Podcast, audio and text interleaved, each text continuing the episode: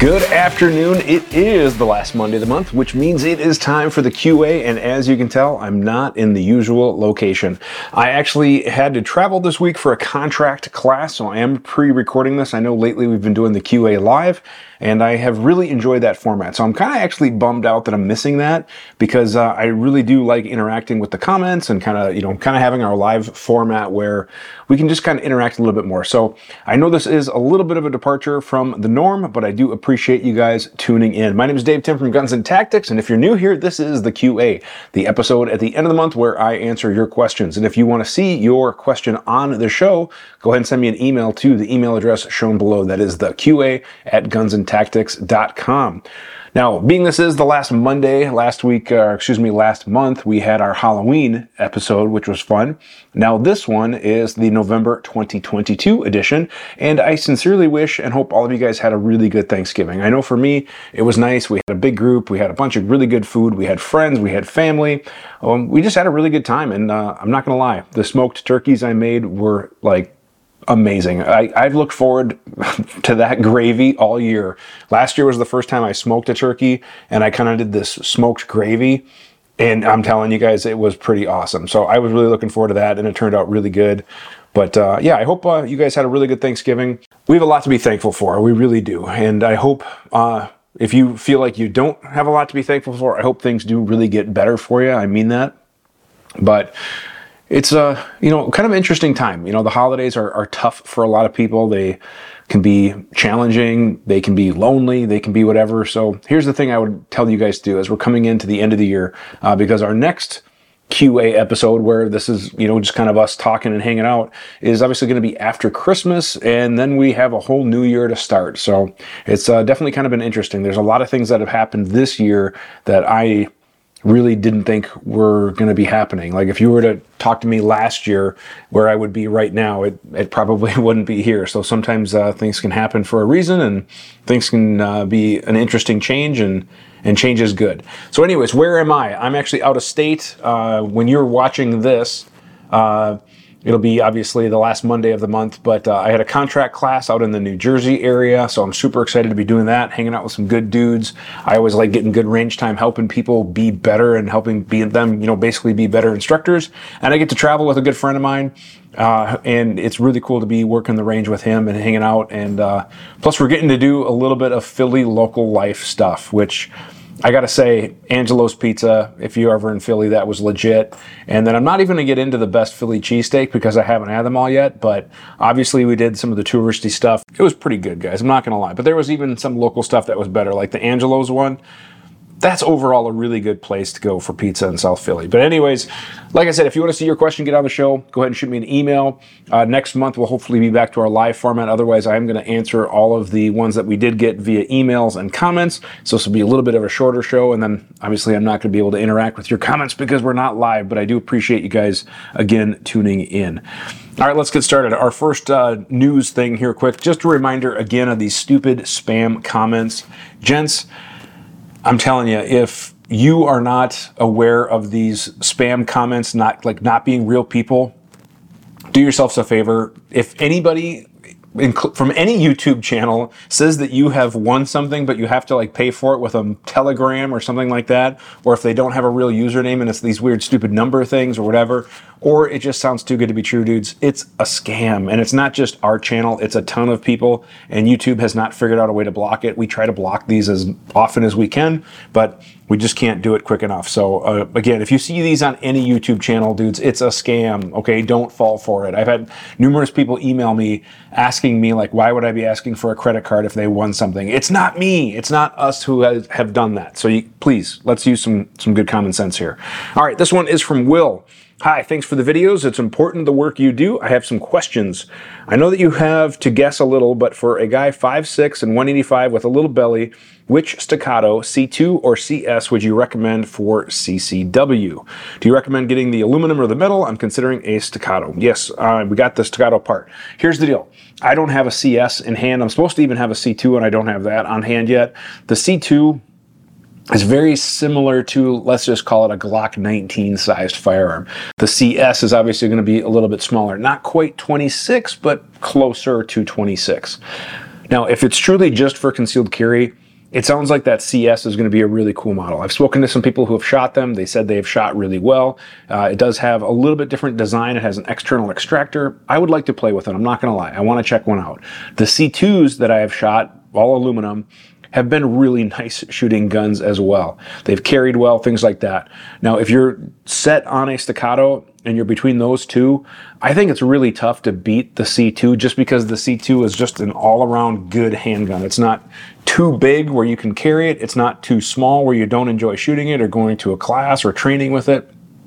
Main capacity, it's reliable. However, the CS is looking to fill that market, right? They are looking to, to say, we know you want something lighter, a little bit smaller, still good capacity, still reliable, the CS, I think, is going to be a hit. I mean, even the, the C, the single stack version, was a popular gun for carry because it was light, it was comfortable, it was easy to carry. And that's all what they're going after with the CS, except for they're trying to increase the capacity a little bit to be more competitive with the SIG 365s, the 43X with like the Shield Arms mags, uh, the Smith & Wessons. You know, there's a lot of really good carry guns, those slim carry guns right now. Uh, the SIG P365 XL series, for example, is really popular. So do I think that's going to kind of go after that market. That's what they're trying to do, in my opinion. So the CS, I think, will be really good.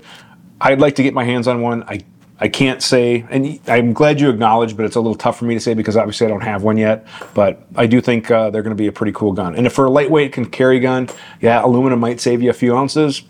So that might be a thing there. Shooting it, I've shot the Staccato P aluminum versus the steel back to back, and I could tell just like a little bit of a difference in the recoil impulse, but like it was really really slight. Like it i had to kind of really feel to see if there was a difference. The more of the differences, i could kind of feel they were a little um, heavier. The steel was a little heavier in the hand but i i wouldn't put that much on it. The one thing I did notice though was that when I shot an aluminum staccato P for a longer period of time, it seemed like that aluminum expanded a little bit quicker than I would expect. And I noticed that the gun started to get really tight after maybe 300 ish rounds within a short period of time. So I did have to add a little lube. So if you know you're going to be a class gun shooting it for the long haul, things like that, I would get a steel gun. If it's a carry gun, I'd get an aluminum and I really wouldn't worry much more about it. So that uh, is that. This one, uh, these are from Kevin.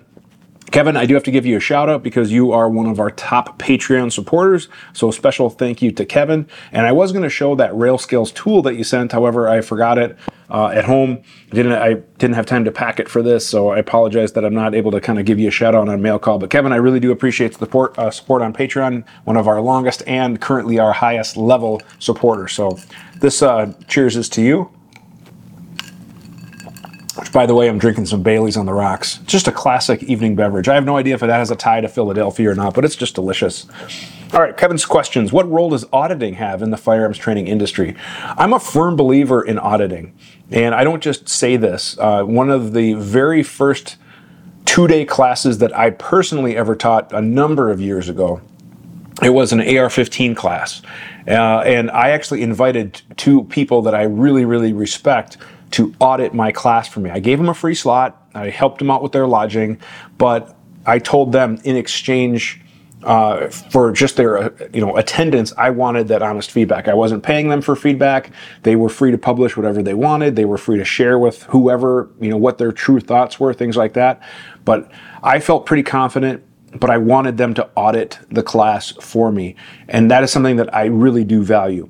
Now, the organization that I teach for now, mainly 88 Tactical, we really value audits as well. When we develop classes, we go through kind of a writing stage, a pre planning stage, a researching stage.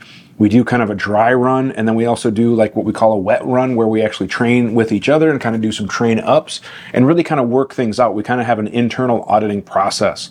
And then moving forward, we keep auditing things. So in one of the classes that I recently uh, taught, I had a staff member in that class with me that was also there to help audit it because we need to make sure that we're on the same page when we're using language that translates from one class to the other, a training system, if you will, and also to make sure it's up to the quality that people expect. So I'm a firm believer in auditing. There's a lot of well respected people that have other peers audit their other classes, but unfortunately, there's not like some international organization that audits training and gives it like an accreditation or a certification like that. I know the NRA was trying, and I know some of the other organizations were trying to like, uh, have some sort of a system so that if you have a certification with so and so that they might come audit, but I just don't think that ever happens. So that's the downside uh, is that well i do think there's value i think that it has some potential issues that would need to be worked out and that would kind of create its own headaches of itself.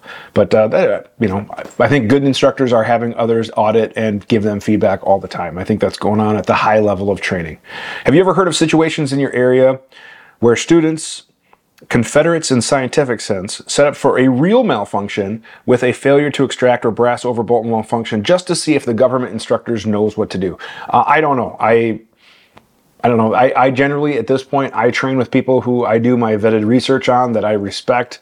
Uh, that I have a lot of faith in. So I'm not aware of any students that have gone to a class to purposely kind of like test or give the instructor a pop quiz. Now I've had some students ask questions, even ones that I feel that they may they know the answer to or they think they know the answer to to kind of vet the challenge or maybe a challenge or to vet the instructor in a way sure. Sometimes i do think things like that happens but i'm not aware of like students going into like hey uh, 13 minutes in i've got two dummy rounds and we're going to see if the instructor I, don't know kevin. You um I, maybe that's something you've experienced. I am not i'm not sure sir but i'm not. But uh, hopefully an instructor who is teaching something is competent enough in their craft or I think an instructor gains a lot of credibility if sometimes if it's a topic that even if they were just to say, look, this isn't in the lesson plan, I'm not aware of the solution for this, but let's find out something like that. I'm, I don't know exactly what scenario you had in mind. Are there any government resources to teach government instructors the proper manual of arms to use different firearms and clear the non-gunsmith malfunctions? Uh, I don't I don't know, man. I'm not in the big government, so I was a small town street cop for the majority of my career, and now that I'm am doing a lot of government training, like I travel around, we do anything from small agencies to big agencies to some federal to whatever. But I'm not aware of like government resources because I don't work for the government. I'm not even in the government anymore. So that is a little out of my lane to say. So I'm, unfortunately, I'm not sure. Um, I have talked about doing a, a video. I'm working with somebody. Uh, I'm not ready to say their name yet because um, we haven't finalized all the details, but they are a government instructor. They travel around teaching. And uh, once maybe they're a little bit more comfortable in their position, we can maybe do something together, kind of get a little bit more into that because I think there'd be a lot of good lessons there. But uh, I try to talk to as many other people as I can. So I'll maybe I'll try to ask around and see what we can come up with. Uh, what are a few of what are a few of the top pieces of advice or lessons about being a good instructor? Number one is don't be an asshole. Simple as that. Uh, have a genuine care for your students, and if you don't have that care for your student, or if you don't have that passion to see your student get better or succeed, uh, you really have to kind of give yourself a check. I was actually at a, a class, an instructor development class a few months ago, and, and I got a compliment, and I really did take it to heart. It was a three day instructor development class uh, in Minnesota, so it was relatively local for me, which was nice. And one of the guys at the end, we were kind of doing our hot wash, where we're reviewing and kind of going through lessons learned and sharing, you know, instructor nuggets and stuff like that. He said, you know, the thing that I use to judge an instructor is on day one, hour one, what level of passion are they at? What level of energy are they at? And at day three, hour 10 or the very last, what is their energy or what's their passion? And if it's the same, that's pretty awesome. But a lot of people fade and a lot of people don't give it their effort. So when they're doing multiple days, multiple classes, do the people that were there earlier get the better part of them and then the people that are just at the tail end get the worst things like that and he said he's like you have just as much passion and energy on day three at the last minute as you did right when we started and he goes that's uh that's how I know you're you're really passionate about what you do, and it really meant a lot to me when he said that. So, uh, try to have a genuine passion. Don't be a jerk. Be nice. Be caring. Be curious. Don't be afraid to be critical in a way. But I would say the other big thing that I would tell, because there's another question coming up about somebody wanting to get into YouTube. And for me, uh, people have asked, like, well, how did I get into YouTube? And the reality is that they paralleled really well. Like for me, I'm just training in front of a camera. That's when I do a lot of my videos. That's that's what I think about. So if, for me, it was a, a, easy parallel for me to do that. But try to take some communication classes. Understand how people like to build rapport. Understand how people maybe gain respect. Uh, go to a Toastmasters class. Try to take some basic speech stuff be knowledgeable, practice, prep, have a plan, go from there. And I think those will be good steps. And don't be afraid to uh, take a bunch of classes. Uh, I have a, this thing called a master student philosophy, which I'm not going to get into. I've gone into it a little bit on some other videos, but a good instructor is always a good student. So don't ever be afraid to uh, take classes, even if it's basic level or something that you think is beneath you, because you never know what you might be able to get out of it, the people you might meet, the little things you might pick up, stuff like that. What are some guiding principles to determine when an instructor should no longer be allowed to teach or even own or possess a firearm? Well, dude, that is, I think, above my pay grade. For me to look at another instructor to say, not only are you not fit to teach, but you can't even own a gun, I don't know, man. I think we're getting out into the weeds a little bit. Now, obviously, if there's a criminal issue, now have certain other people got themselves into trouble, committed crimes, whatever, yep, then that's when Johnny Law takes over and that system has its own whole, you know, bag of worms to go into it. As far as guiding principles, uh, I think the number one thing that I've to talk to, and I've talked to other instructors who are retiring, is when they say it's not fun anymore. And I've had a few people say, like, you know what, I still like doing it and I'm still to give it my all, but man, it's just not fun anymore. And they know that then it's time for them to check out. Those are the ones who get it. Uh, when they are no longer relevant, I would like to think the market will choose with their dollars when that instructor is no longer relevant. Some instructors have gone and gone, some have peaked, some have not, some we just don't hear as much about anymore. Um, you know, and that's the thing. There's going to be a new flavor of the day. That's just how this industry works. Right now, we have some really, really good instructors out there. Uh, we are in a we are in a really good time. And I remember having this similar thought a few years ago, thinking like, wow, there's so many really good classes I want to take. Now I've taken some of those classes and some I was really happy with, some I was disappointed with. But we're kind of in that same area now where I have a decent list of people who I want to train with and people who I think I can learn a lot from that uh, it's just a good situation. So there's a lot of really good instructors out there. Uh, I don't know. I don't know what the principles would be to determine how someone should no longer be allowed to teach. Uh, I, I, don't know. I, I, mean, I have people that I won't train with, and I have people who I don't recommend. But what that system is or whatever, and who am I to say? Because what if they are still out there helping a good people? What you just because they didn't help me, but there might be a hundred other people who they did help. So I don't know. That's a little bit subjective. All right, Kevin, one more. When it comes to the NRA and law enforcement dominant eye teaching is just wrong and never corrected. Now, I don't know exactly what you mean. Uh, you kind of elaborate with the myth goes on and on. Some people have a damaged eye, monovision, and no such thing as a dominant eye. My friend has a development condition that prevented an eye brain nerve. Uh, another friend has damage. Uh, my brother has monovision. So, you know, you have no dominant eye, so eye dominance can shift. So again, I don't really know what you mean. Like I, a lot of people do have a dominant eye. Some people have a very strong dominant eye. Uh, some people are cross-eye dominant. Uh, those are all things that I go over in my classes. So throw in red dots and prisms and a whole new set of eye instructions are needed. So here's my thing is basically as many times as I can with the platform, with whatever, I teach people to be target focused, especially with red dots. That's one of the big benefits of a red dot on a handgun is it gives us that ability to be target focused, which is what our eyes want to do anyway. We want to focus on the danger. That's kind of instinctive to us. But uh, how the eyes and brain works, what are preferred ways to teach the use of eyes with guns?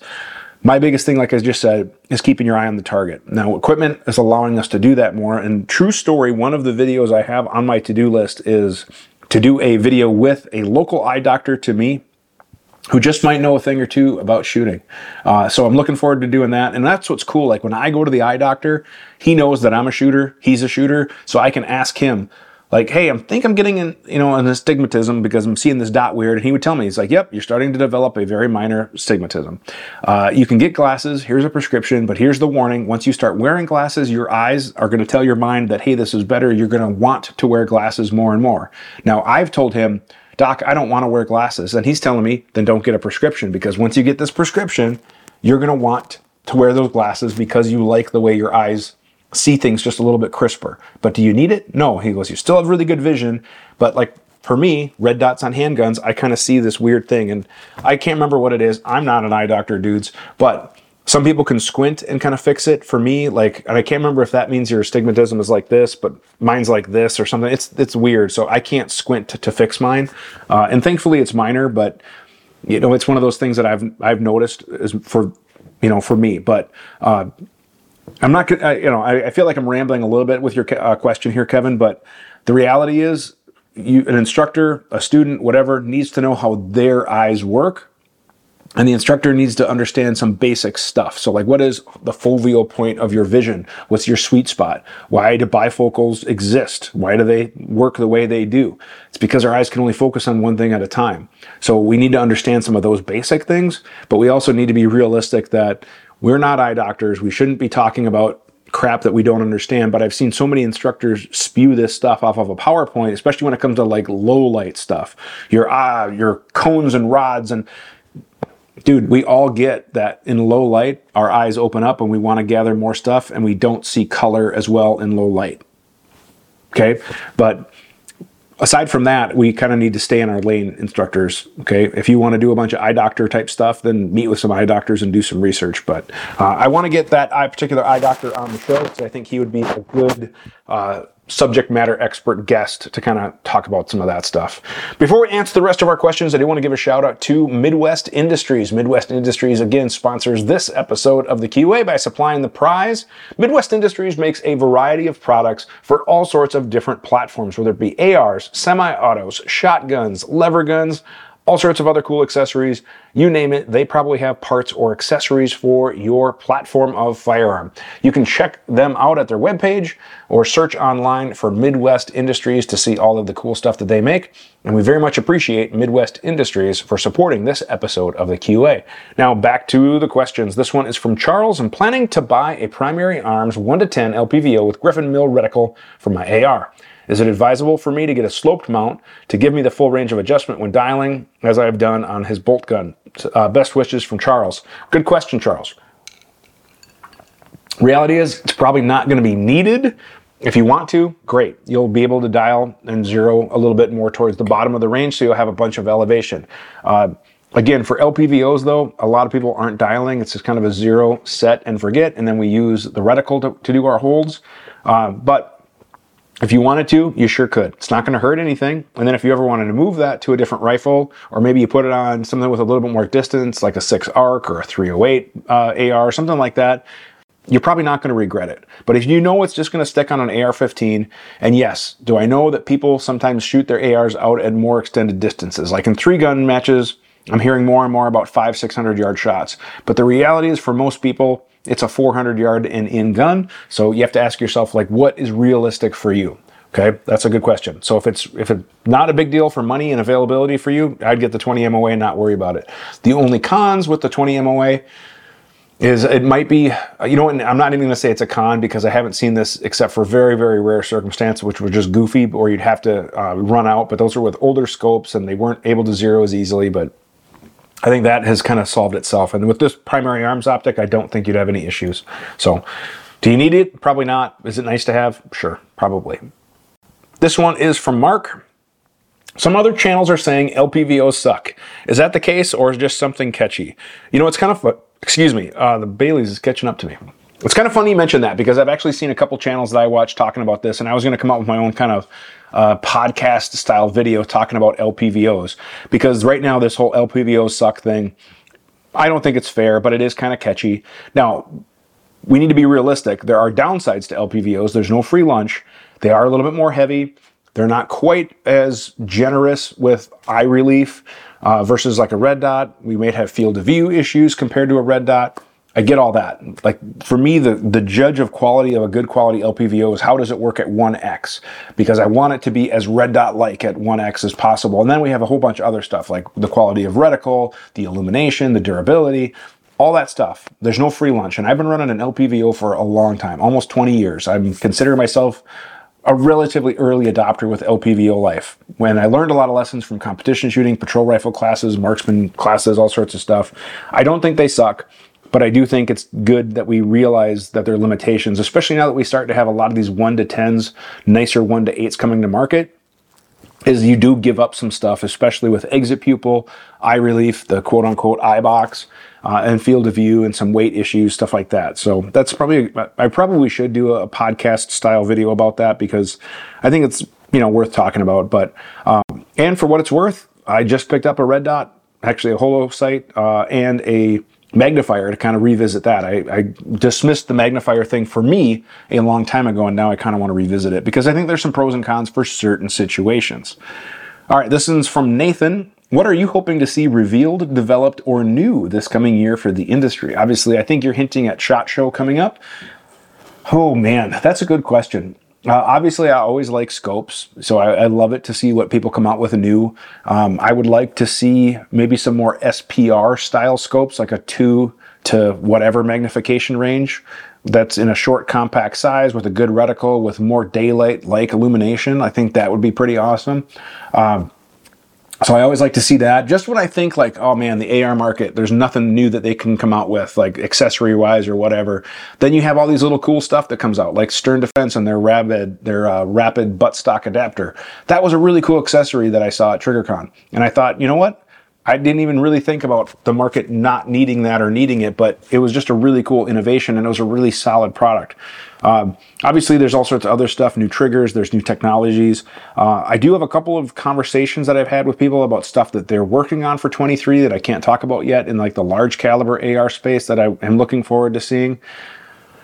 You know, I think suppressors, I mean, man, we've seen a lot of really cool modular suppressors come out. I'd like to see more where that technology goes. Uh, and obviously, with handgun red dots, I always want to see better handgun red dots. So, more closed emitter on more common footprints, durable, well built, you know, stuff like that. I mean, with lights, we're seeing a lot of really cool technology. I got to give props to Surefire. Their X300 uh, Turbo is a great handheld light. My video will be out on that. I don't know. It's going to be more than a few weeks, guys, but I am I am really liking that light and uh, it impressed me more than I thought it would, and I like it better. Now I really like the Modlite, but the switches suck. I've broken a couple. A lot of people I've known have broken switches. Aaron, you broke a switch, didn't you? Yep. Yep. So, oh, and by the way, this is a live studio audience. So that's the deal with that. The Modlite pistol light coming soon. Come on, dudes, you got to get on that. Like we, I don't know when that is going to be. So I don't know. Aaron, is there anything else you want to see come out? Always like better optics. Better optics. Uh, especially, you know, the, the 1 to 6, the 1 to 8 range. Mm-hmm.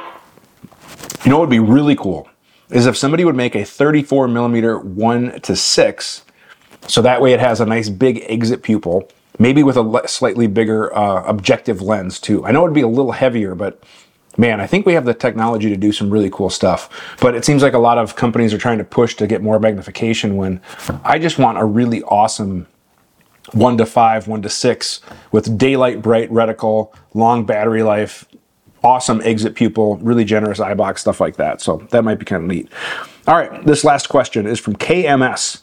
I'm thinking about starting a gun YouTube channel. I know there are many out there, and some have told me not to waste my time. I have asked a few companies for products to do reviews on, but some ignore me or only offer me a discount. How do I start?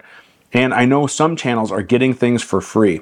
Well, dude, um, here's the deal. If you're just getting into this to get stuff for free, you're probably going into it with the wrong intentions. And maybe I'm just reading your question a little bit more. Maybe that's not the tone. Maybe that's legitimate, not the tone of your question. And if that's the case, I apologize. However, I do want to address that quick because I do think it's a legitimate thing to address because I do know a lot of people have reached out to companies saying, Hey, I'm starting a YouTube channel or I have a channel uh, and I want this and then they don't do anything with it. And I'll be honest, like I've gotten stuff that I've not made any content on, but I try to do my best to reach out to that company and just tell them like, here's why I haven't done any content. Number one, if I don't like it, I'll give him some feedback. And if I don't like it, I don't think they would like it. So maybe that's not worth doing. I'll offer to send it back or whatever. Number two, sometimes I just get really busy and it's not intentional. So I'll tell people like, look, I've been swamped. I've had a bunch of other projects come up that I think the viewers would like because I always have to play that balancing act of like, when I make a video, uh, if I know if I make a video that I know will get zero views, I shouldn't make that video. Okay. But I know that if I'm going to be making a video that I know is going to be getting thousands of views, that's the video that probably deserves more of my attention because I want to get that information out there. So that's part of it. Um, other things too is that sometimes I just get busy and I have other things come up. But generally, if you're looking to get into, like I said, just for getting stuff for free, now the companies that you have reached out to and you've asked for stuff, you have to look at it from their perspective. You have to look at it as what are they going to get out of your review? What's your resume? What's your contribution to them? Now, if you're really respected and you have a lot of experience in something, and obviously I don't know you, we've never met or anything, uh, if you can offer them some good feedback that's going to help inform viewers to make you know people more aware of their product that's what they're looking for and if you reach out to them and you don't have any subscribers any reach any traffic it's going to be really tough for them to justify sending you something okay now, the first videos that I ever made gun related were how to's. How to lube a Glock, how to lube an AR 15, how to do this, how to do that. Why? Because it's stuff that I already had and it's stuff that I could use to create a library. I could show people the production quality I was capable of. I could show people that, hey, I'm not a jerk. Okay. I present well. I can express information. I can express my thoughts. I can communicate well. I had made a lot of those how to videos to try to get viewers, to try to get subscribers, to try to have something that if I could just get somebody to watch my channel for just a few minutes, they would know that, okay, if I send this guy something, he is capable of making a good video on it, good, bad, otherwise. Now, as I've grown, I'm very fortunate to have grown my audience and my subscribers, and thus that has grown my opportunities, okay? And yes, do I get some stuff for free? Yes, absolutely I do. And I try to tell you guys all that. Like I tell you when they send this for demo, whether it's a T&E, whether it's whatever, or if it's a sample that they've just, you know, allowed me to keep, uh, I, I tell you all that. Now, is that kind of cool? Of course it's cool. I mean, seriously, I get to make videos about stuff that I like to use and, uh, you know, work with and things like that.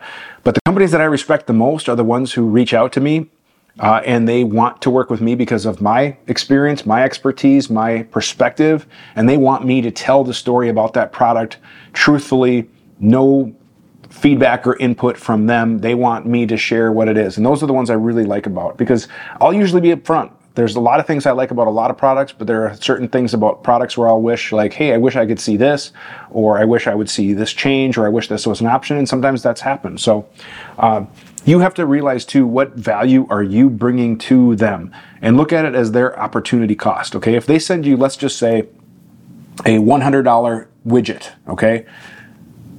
Margins whatever all that other stuff aside they send you that $100 product you think oh they're out $100 well the reality is no. In order for them to pay for that $100 product in order for them to cover their costs and time and shipping and all that they might have to sell five to eight of those products to cover that loss of sending you one. And that's what you have to look at it from a business perspective, from their perspective as well. And if you go to some of these places and ask for the moon when you don't have anything to show, it's going to be tough. And even now, with a channel my size, I still ask for just a demo a lot of times. I'll get a gun and they'll be like, all right, we'll send you this or whatever the product is, we'll send it to you for 60 days, for 90 days. And then I have to send it back. That's just kind of how it works. Now, some of the bigger channels, do I know that they get stuff for free? Yeah. Do I know that some of them even get paid to do reviews? Yep. Do I wish some of them would disclose that? Absolutely, because there's one channel in particular that I'm thinking of who does a lot of paid marketing content and he doesn't tell you about it. And some people call him out on it. Some people just eat it up like, oh my gosh, you're so cool. This is the best gun ever. And that's a little frustrating because I'm a firm believer in ethics. And I think that as a creator, uh, I don't like the term influencer, but as a content creator, I think we owe it to the audience, to the viewer, to disclose some of those things. So if I ever get to the point, guys, where I'm big enough to where I have a company sponsoring, like, you know, let's just say Bailey's here wants to sponsor my beverage, which would be awesome, by the way, Bailey's, if you're watching, if you want to send me a bunch of booze, I could get behind that. But, anyways, I would disclose then, like, hey, so and so is sponsoring this, and then here's why or whatever, because I think that's just fair. All right, that's going to do it for questions. We had one, two, three, four, five, six, seven, I believe. No, six.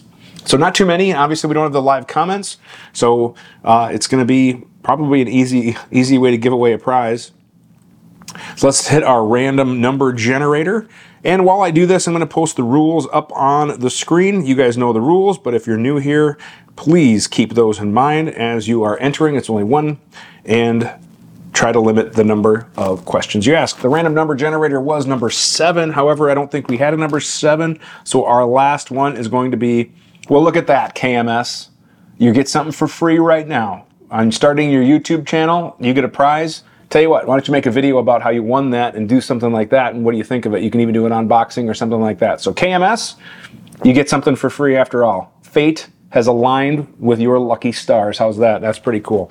All right, here we go, guys. If you want to see your question, get on the show. The best way is to email us. The email address is shown on the screen below, the QA at gunsandtactics.com. You can also leave comments, all that other stuff, but the email works best because it goes to the inbox. If you guys want to support the channel, please check out our Patreon page when we grow that a little bit, we'll have more exclusive access. We'll have early access. They'll have its own dedicated QA, live chats, all that stuff. But it's coming. It's got to grow a little bit first, okay?